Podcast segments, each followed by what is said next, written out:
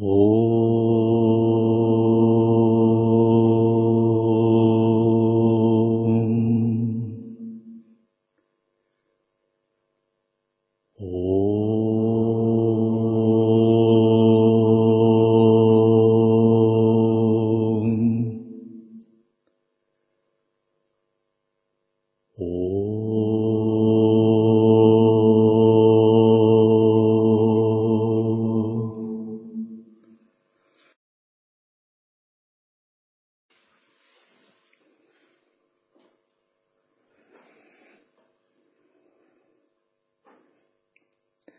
Текст Сканда Пурана, книга первая Махешвара Канда.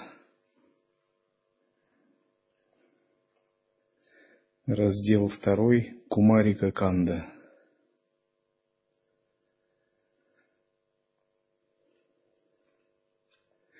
Этот текст начинается с того, что Арджуна беседует с Нарадой.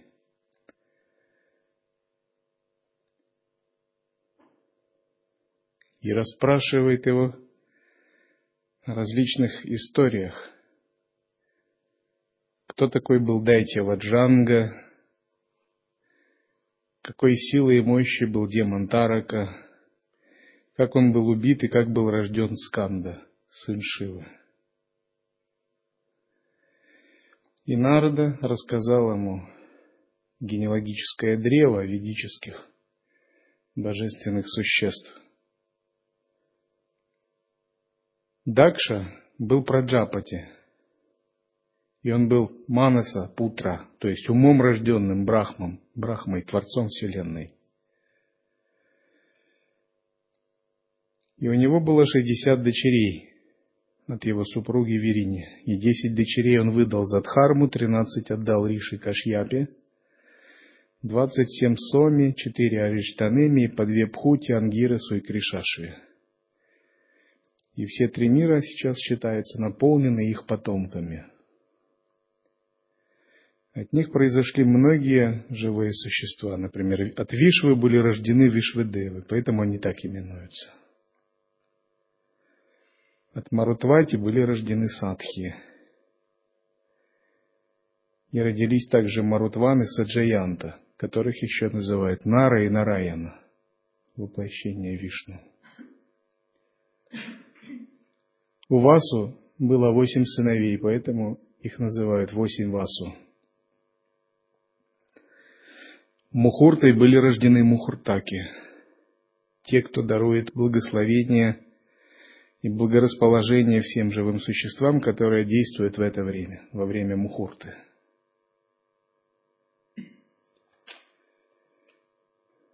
Суру подал рождение одиннадцати рудрам – Сватха, жена Праджапати Ангираса, Риши Ангираса, который тоже был Праджапати, дала рождение Питри, Петрисам. Шани дала рождение Сатурну, планете Сатурн, божеству Сатурна. И у Кашьяпы были различные жены. Они были матерями миров, то есть изначальными божественными силами, которые заселили все миры и вселенные, которые существовали в то время. И жен Кашьяпы звали Адити, Дити, Дану, Симхи, Данаю, Сурабхи, Аришта, Вината, Грава, Дая, Кратхаваша, Ира и две по имени Кадру и Муни, которые зовутся матерями. Кадру, как вы знаете, дали рождение существами из низших миров, нагам. Адити были сыновьями Адити. Дайчи были сыновьями Дити. А сыновья Дану. Это все различные негуманоидные расы. Это все нечеловеческие расы. Их сейчас бы назвали инопланетные расы, которые были древнее человека – все они были разумные, сверхразумные существа, потому что их родители имели божественную природу.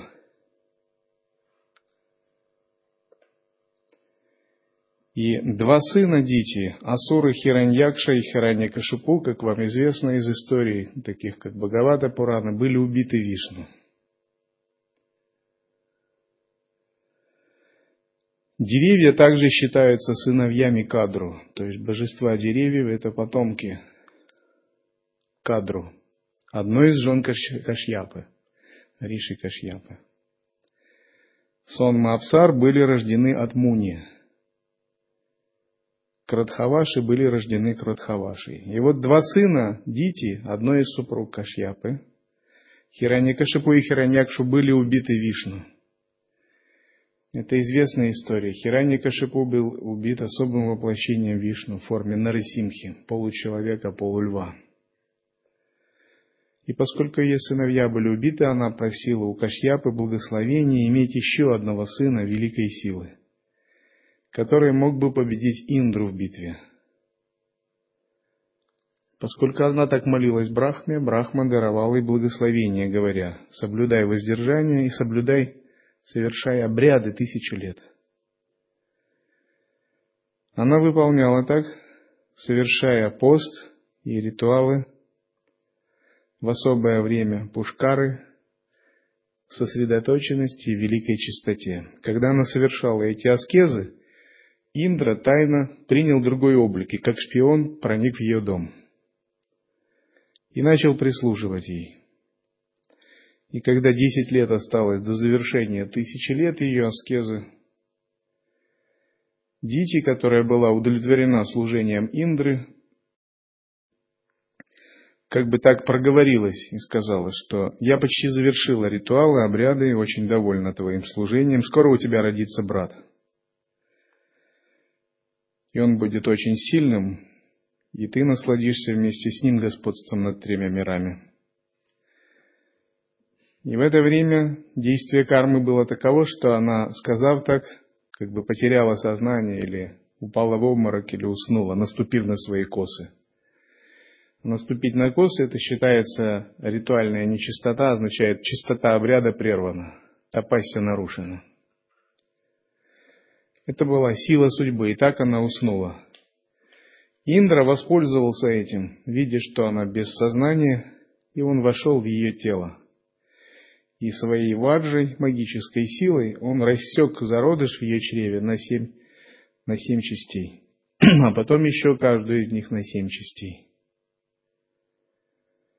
И этот зародыш начал кричать, не убивай.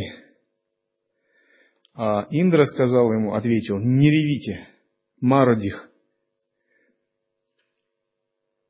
И вот из этого рассеченного зародыша появились 49 марутов.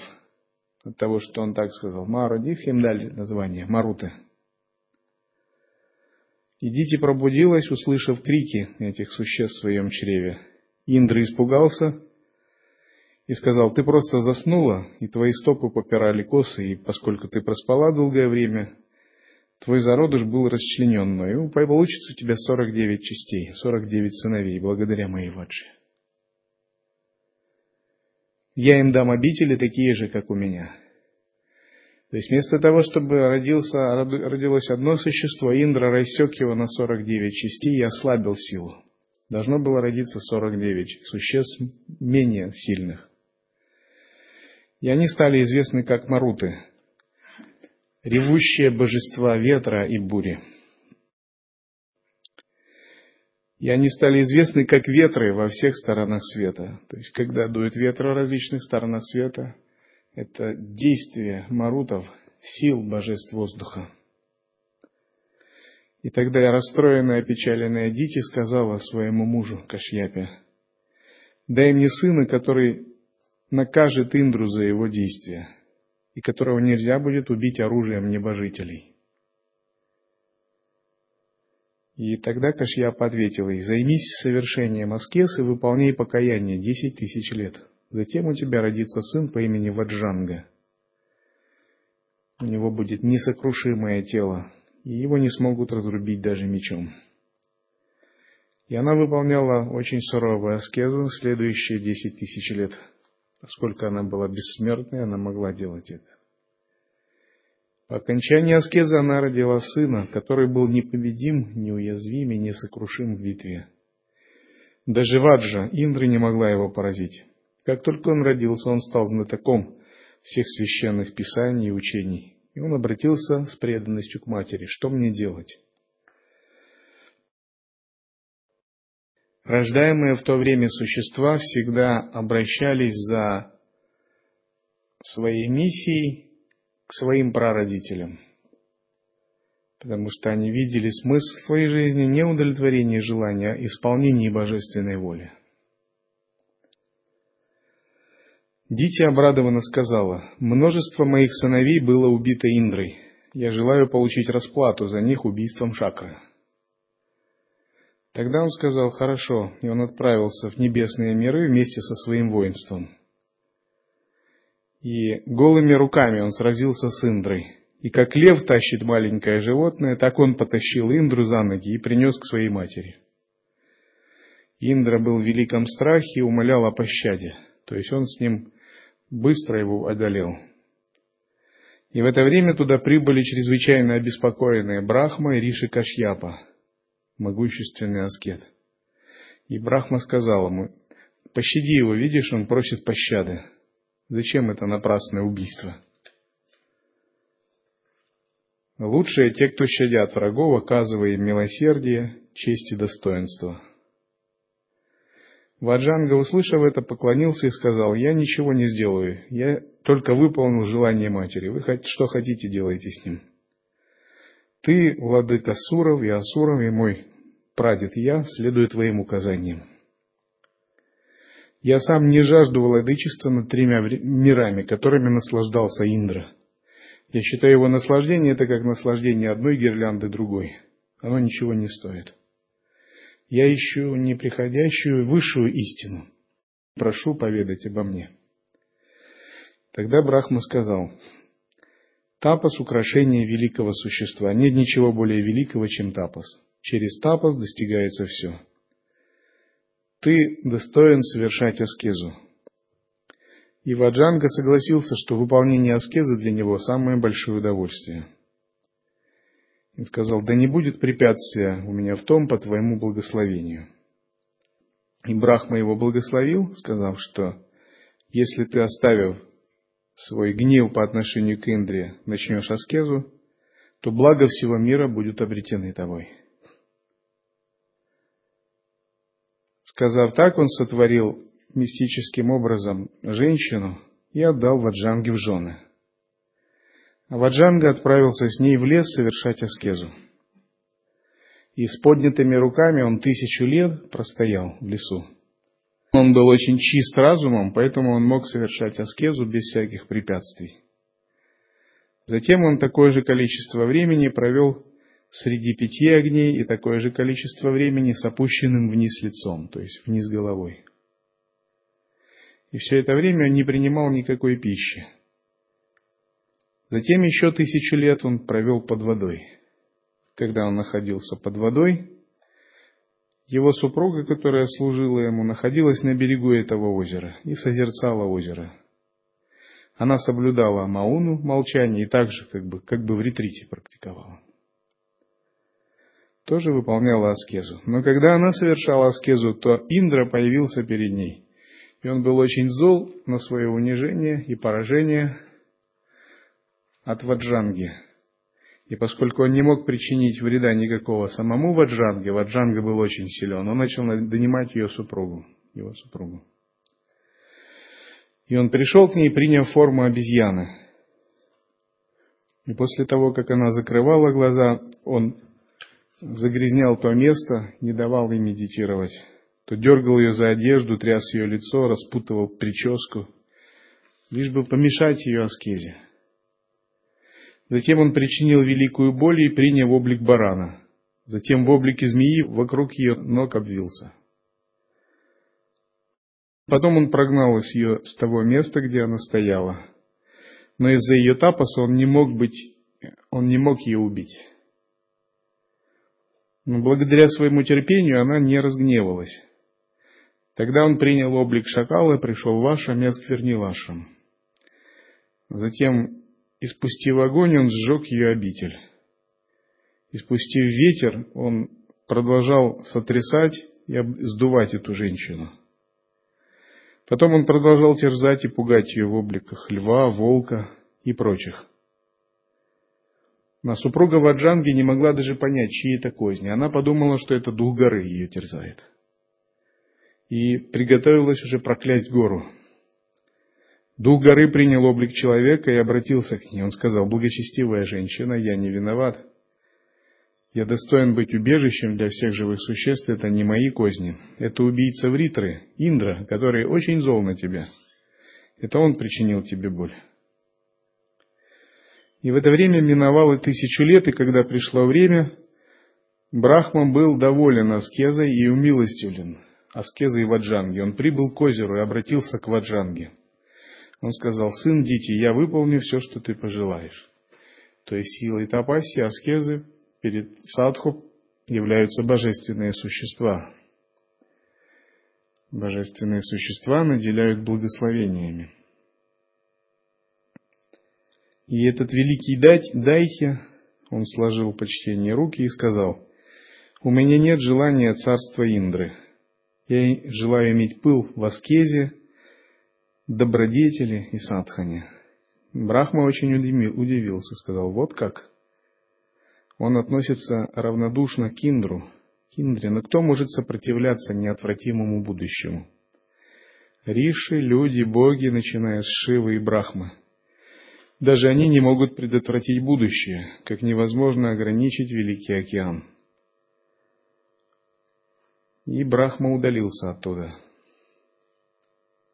Ваджанга начал искать свою супругу и долгое время ее искал – и когда он нашел ее, он увидел ее плачущую, размазывающую слезы по лицу и страдающую. Он начал ее расспрашивать, в чем дело. И она сказала, я была ранена, избита и напугана много раз ужасным владыкой богов, Киндрой, так что почувствовала себя беспомощной и беззащитной. Я даже приготовилась расстаться с жизнью. Если ты ко мне милостив, дай мне сына, который меня спасет от ужасных страданий.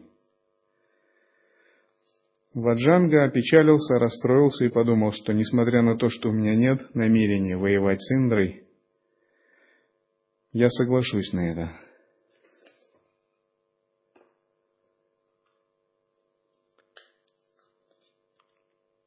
Он подумал, я могу побороть Индру, но я хочу быть свободным от обязанностей мести, поэтому я выполню ее желание. Я дам ей очень могущественного сына. И он принялся снова за аскезу, чтобы отомстить Индре. Узнав о его намерении, Брахма немедленно прибыл туда, где находился сын Дити.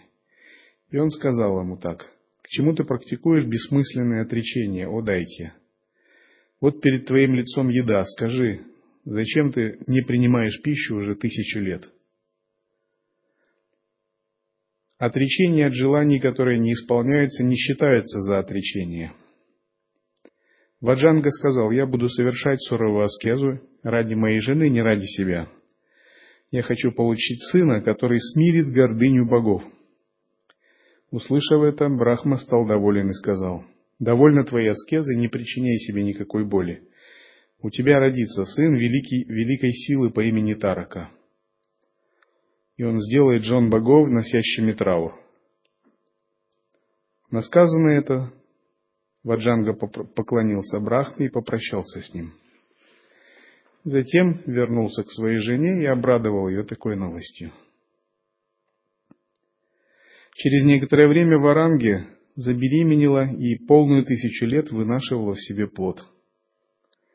А по окончании тысячи лет Варанги родила сына.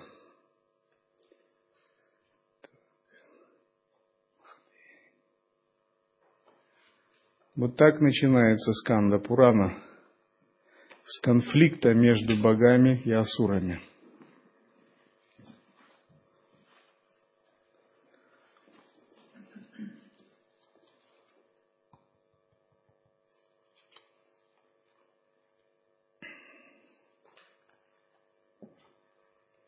Затем, по окончании тысячи лет, Варанги родила сына – Когда родился великий Дайтья, впоследствии приведший в ужас все миры, земля затрепетала. Великий океан забушевал и забурлил, а горы затряслись. Подули ужасные порывистые ветра. Мудрецы были напуганы, как бывает напугана лень, преследуемый охотником. Ради избавления от страха они произносили имена божеств. Солнце и другие светила потеряли свой блеск. Стороны света облеклись дымом и туманом. Когда родился великий Асура, все другие Асуры и их женщины обрадовались и прибыли туда. Девушки Асуров, полные великой радости, пели и танцевали. О сын Притхи! В то время, когда Навы устроили великое празднество, боги, включая великого Индру, расстроились в своих сердцах. Сразу же после того, как родился этот великий Дайтья, он был коронован на свирепые деяния в великом царстве Асуров Курангой, Махишей и другими дайтями. При этом его сопровождали все другие великие Асуры. Асуры олицетворяют первозданные энергии хаоса, энтропии. Они считаются даже более старшими, чем боги Деваты. Деваты олицетворяют сатвичную энергию, более утонченную и очищенную. Это как бы более поздний плод Тапаси Брахмы. И между этими двумя силами всегда идет борьба. Это как идет борьба в нашем уме между Тамасом и Раджасом. Когда нас охватывают первобытные инстинкты, гнев, вожделение, страх, ненависть, это у нас действуют первозданные энергии хаоса, которые олицетворяются асурами. Когда нас охватывают тонкие ощущения сатвы, ясность, благоговение, мудрость, благодарность, любовь, сострадание, то действуют энергии деват, божественных существ. И между ними всегда есть конфликт, они не могут быть рядом постоянно. Когда есть сатва, нет раджаса. Когда есть раджас, нет сатвы. И они меняют себя постоянно в нашем уме. Только садху, который обрел состояние единого вкуса и осознавания, может уравновесить эти силы. Он их уравновешивает тем, что выходит из-под влияния как сатвы, так и раджаса, силой недвойственной осознанности. Получая великое царство, у лучшей сыновей Панду, Тарака сказал такие внушительные, красноречивые слова блистательным Данавам. «О могучие асуры! Слушайте все мои слова, а выслушав, достанет разум ваш тверд, поддерживая мои решения. Вечная вражда с богами глубоко укоренилась с самого нашего рождения. Я положу конец этой вражде, одержав победу над ними. Но я полагаю, что такое сражение с богами может быть успешным только благодаря аскезе.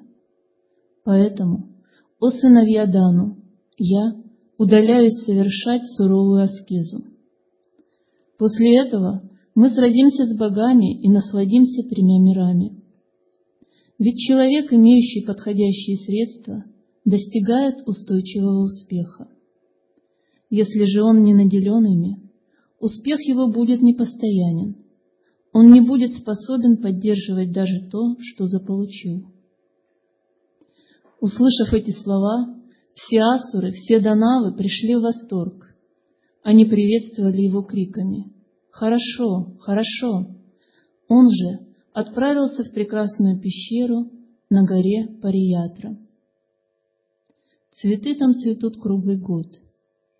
Ее украшают разновидные целебные травы. Гора имеет множество видов гротов, состоящих из различных минералов. На ней расположено большое количество рощ, полных различного рода птиц. Достигнув пещеры, Дайте предался суровой аскезе. Он принял посвящение в культ Пашупата, с особым способом поклонения. Он произносил пять мантр Рудры. Он не принимал пищи, совершая аскезу пяти огней. Так прошла тысячи лет. Затем он начал ежедневно отрезать одну каршу своего мяса и подносить огню во время хомы. Через некоторое время он стал лишенным мяса. Ваджанга делал хому своей плотью, отрезая по кусочку мяса от своего тела до тех пор, пока он не превратился в скелет. Такая ужасная тапасия чрезвычайно обеспокоила богов. С телом, лишенным мяса, он стал средоточием аскезы. Все живые существа вокруг разнесли весть о его великолепии. Все боги чрезвычайно расстроились. Они испугались его аскезы. В это время Брахма, чрезвычайно довольный, прибыл на ту гору, чтобы дать благословение Тараке. Восседая на колеснице, запряженной лебедями, он достиг царя среди гор. Господь обратился к Тараке со сладостной речью. Брахма сказал, Поднимись от своей аскезы, о сын. Для тебя нет ничего невозможного. Выбери себе любой дар, согласно твоему желанию, какое бы ни было у тебя на уме. На сказанное так, Дайтья Тарака обратился к Господу со сложенными в почтении руками. Тарака сказал, «О Господь, мы пребываем во вражде с бессмертными, это стало обязанностью нашего рода. Я намерен стать искупителем всех дайтев. Да не буду я убит ни одним живым существом или мыслимым оружием. Да не буду я также убит никаким божеством. Вот благословение, которое у меня на уме. Надели меня этим благословением. Я не желаю иного дара. Затем Веранча, главный среди бессмертных, сказал Дайте, «Находясь в теле, для воплощенного невозможно не повстречать смерть. Для того, кто рожден, смерть неизбежна. Эта истина провозглашена ведами. Подумав, избери себе другой дар, такой, чтоб не было нужды в страхе. Тогда великий Дайтья, подумав, что смерть не может настигнуть его от семидневного младенца, ответил. Да не буду я убит ни одним божеством, за исключением семидневного ребенка. Кроме него, пусть никто не сможет меня убить. Великий Асура, который выбрал свой дар, введенный в заблуждение ложной гордостью, избрал от Брахмы смерть. «Да будет так», — сказал Брахма, согласно повелению Хары. Господь вернулся на небеса, а Тарака отправился в свою обитель. Там предводителя дайтев окружили дайти, как птицы, кружащие вокруг дерева со спелыми плодами. Когда Тарака, потомок Дити, основал Великое Царство, в том месте, где он встретил Брахму, на северном берегу Великого океана, о сын Притхи, Деревья там стали великолепными и благоприятными для плодоношения во всякий сезон.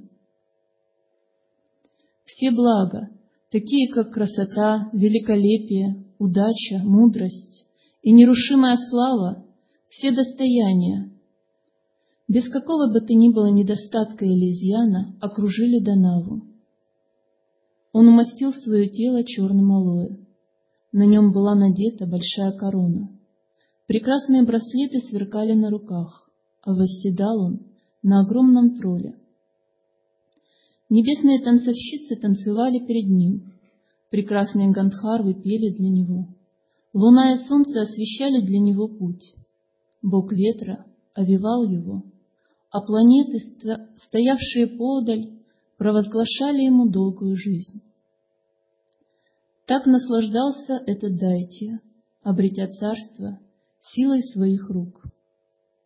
Он стал очень надменным, поскольку у него было войско со всеми атрибутами повышения и понижения. Однако Однажды он обратился к своим советникам, сказав им,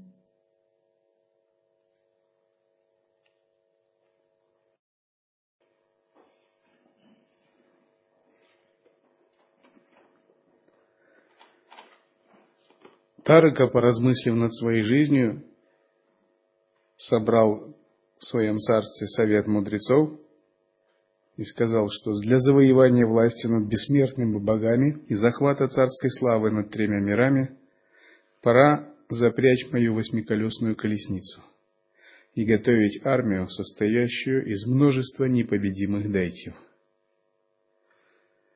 Он сказал так, «Я не ввожусь в заблуждение царством, которое призрачно, как пузыри на воде, женщинами, азартной игрой, пьянством, я не собираюсь жить э, во всей этой роскоши, ничего не делаю. Мое предназначение – это прекратить войну между асурами и богами, и для этого я должен сокрушить богов. И он дал своим начальникам команду готовить свою армию к битве с девами. Данава по имени Грасана, который был военачальником воинства царя Дайтив, начал готовиться к войне. Они приготовили колесницу, запряженную тысячу горудами, которые были равны горуде по блеску. Эти тысячи горуд были сыновьями Супарна и жили в пещерах горы Меру. Царь Дайтив в свое время покорил их и сделал как бы своими конями. Эта колесница имела 64 колеса и протяженность четыре йоджаны. Четыре йоджаны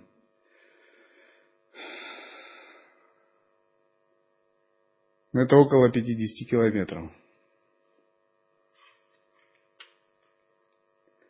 Она была наделена множеством покоев для отдыха и была чарующей из-за звучавшей на ней из-за пения и музыки.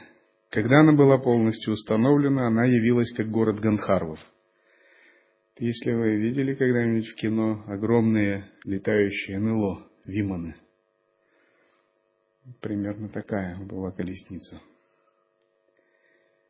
Десять дайтев, жестоких в битве, прибыли туда, и каждый в сопровождении многих крор, своих последователей, то есть десятков тысяч. Множество других дайтев были также готовы к войне –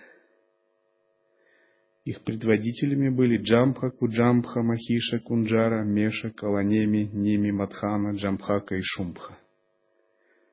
И все эти дайти имели огромные, подобные горам тела, и были свирепы в битве. Они были вооружены различными видами оружия и мастерски ими владели. Знамя Тараки высоко реяло, принимая множество форм. Иногда оно являлось как ракшас, в другом месте как пешача, ворона или стервятник. Таким это знамя являлось в различных формах.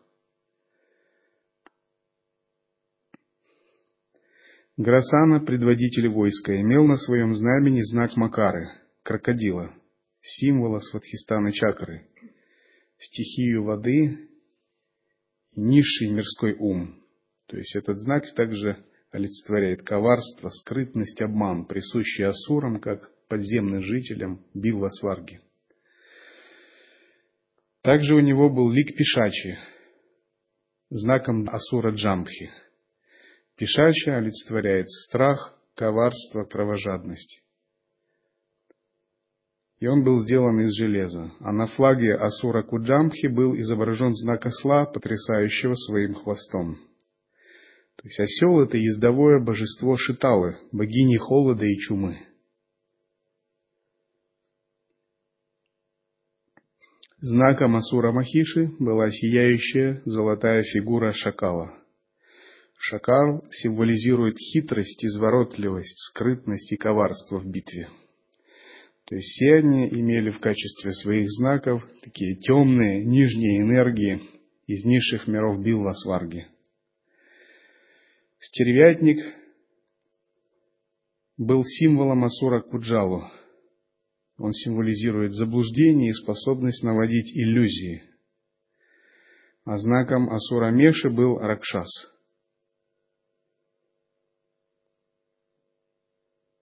Махакала великое время был символом Асура Каланеми.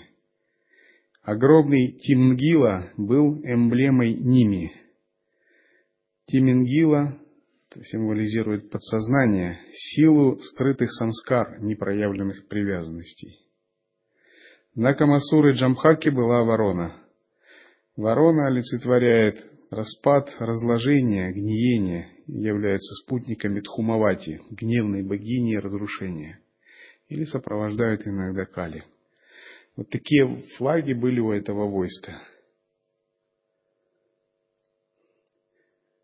Колесница Грасаны была запряжена сотней быстроногих тигров с золотыми ошейниками на шеях, и все они издавали громоподобный рик. Сто львов было запряжено в колесницу Джампхи. Колесницу Куджампхи везли ослы с лицами пешачей. Колесница Махиши была запряжена верблюдами, а в упряжке Гаджи было множество лошадей. Ними восседал на горе, поддерживаемый четырьмя слонами, похожими на огромные тучи, каждый из которых имел благоухающий запах, запах и по четыре изогнутых бивня. Так здесь описываются различные виды оружия, колесницы и кто на чем восседал. Все это армия асуров представляла собой ужасающее зрелище – и разгневанный владыка Дайти восседал на своей великой колеснице, и с десятью дайтями он выглядел как Махадева, с десятью руками, склонный к разрушению Вселенной, и он двигался в направлении богов. В это время, увидев армию Данава в бок ветра, посланец богов прибыл в небесную обитель богов, чтобы сообщить об этом Индре. Придя в божественное собрание великого Индры, он доложил в присутствии богов о том, что воины Данавы, имея различные виды оружия, повозки, двигаются в мир богов. Выслушивая все это, Индра, мудрый царь богов, закрыл глаза, чтобы понять эту ситуацию своим божественным зрением, и затем сказал, «Война между богами и Данавами неизбежна». В связи с этим следует собрать совет для проведения хорошей политики.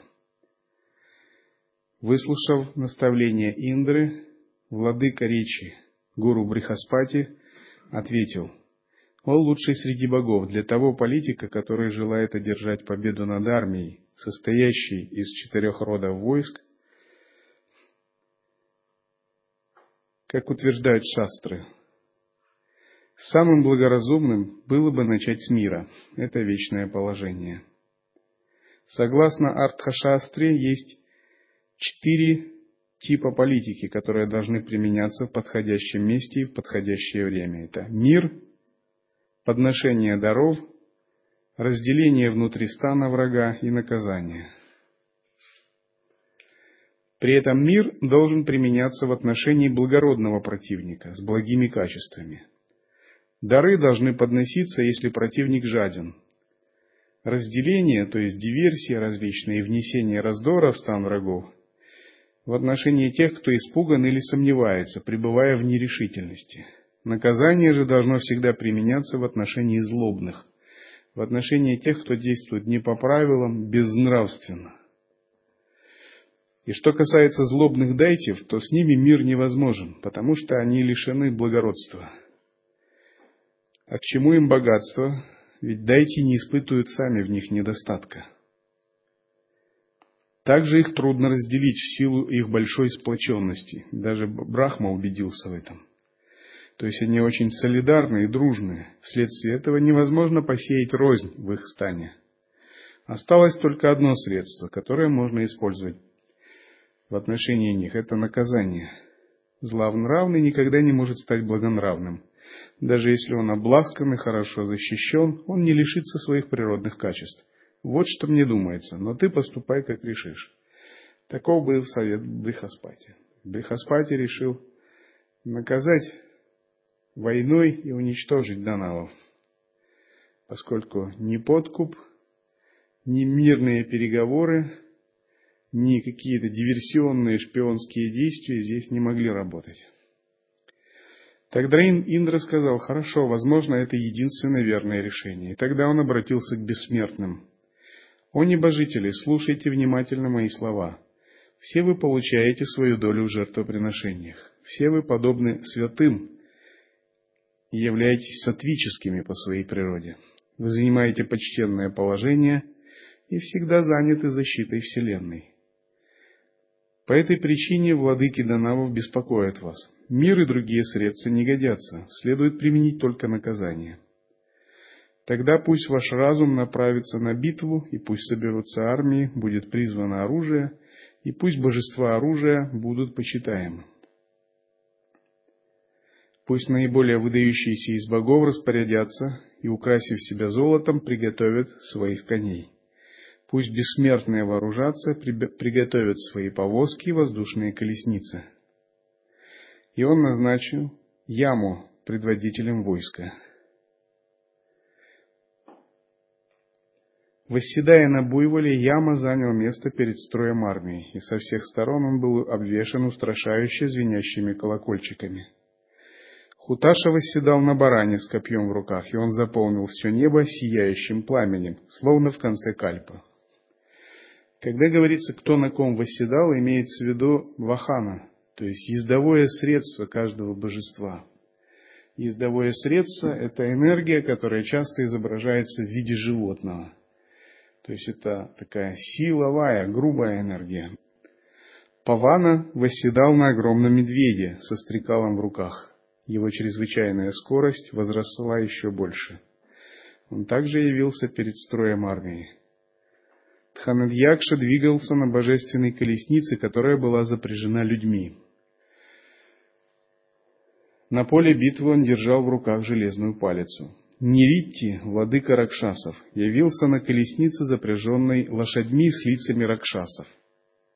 В руках он держал лук. Он явился окруженный толпами Ракшасов, издавая громкий крик — Боги Солнца, Луны, Ашвины, Васу, божества, именуемые Садхи, Вишведеви, Рудры, все стояли готовые к битве. Гандхарвы явились во главе с Вишвавасу. У них были золотые сидения и украшенные золотом головные украшения. Их доспехи, оружие и знаки были разных цветов и размеров. Красноволосые ракшасы явились со знаком стервятника на своих флагах. У них были красные головные уборы с железными украшениями без изъяна. Сотни тысяч якшей, начиная с Манипхадры, явились облаченными в черные украшения. Они были, были великими воинами с устрашающим оружием в руках. Также явились подчиненные богам ужасающие пешачи, со знаменами, покрытыми медью, со знаками филина. Их украшениями были шкуры пантер, они были сильны и порывисты. Прибыли киннары, готовые к битве, в белых украшениях и тюрбанах из белого шелка. Многие из них имели слонов, впряженных в их повозки. Почтенный флаг Варуны, владыки, владыки океанов, имел знак лебедя. У него были украшения из гроздев жемчуга и сверкающий жемчуг на шее. Высокое знамя Тханады, сделанное из большого драгоценного рубина, казалось, намеревается достать небо. Великое знамя Ямы было сделано из черного железа, его знаком была ворона. На флаге владыки Ракшасов был лик Пхута. Владыка Ракшасов Ниритти. Солнце и луна, Сурья и Сома, несравненные в своем великолепии, имели на своих флагах золото и льва в качестве знака. На флаге Ашвинов был изображен разноцветный знак кувшина – на флаге Индры был знак слона, вышитый драгоценными камнями. Он был застывшим с поднятым белым хоботом. Слона Индры зовут Айравата. Другие флаги различных форм также присутствовали на битве. Армия царя богов, включающая змеев, якшей, гандхарвов, нагов, нишачаров, являлась непобедимой. Толпы различных богов насчитывали 33 миллиона – Индра восседал на слоне Айравати. Этот слон сиял, как горы Гималаи. У него были белые украшения на ушах, на нем сияла прекрасная чистая гирлянда из золотых лотосов. На его лбу был нарисован чарующий, блестящий шафрановый знак. Играючи он трубил свой хобот, в то время как Индра восседал на нем. Великий и могучий владыка имел украшения чрезвычайной красоты и многоцветия. Он был окружен громадным небесным сводом, усыпанным бриллиантами. У него имелись браслеты, покрывающие его руки, и была тысяча глаз. Тысяча поэтов и панигеристов прославляли его. Так Индра явил в небе свое великолепие.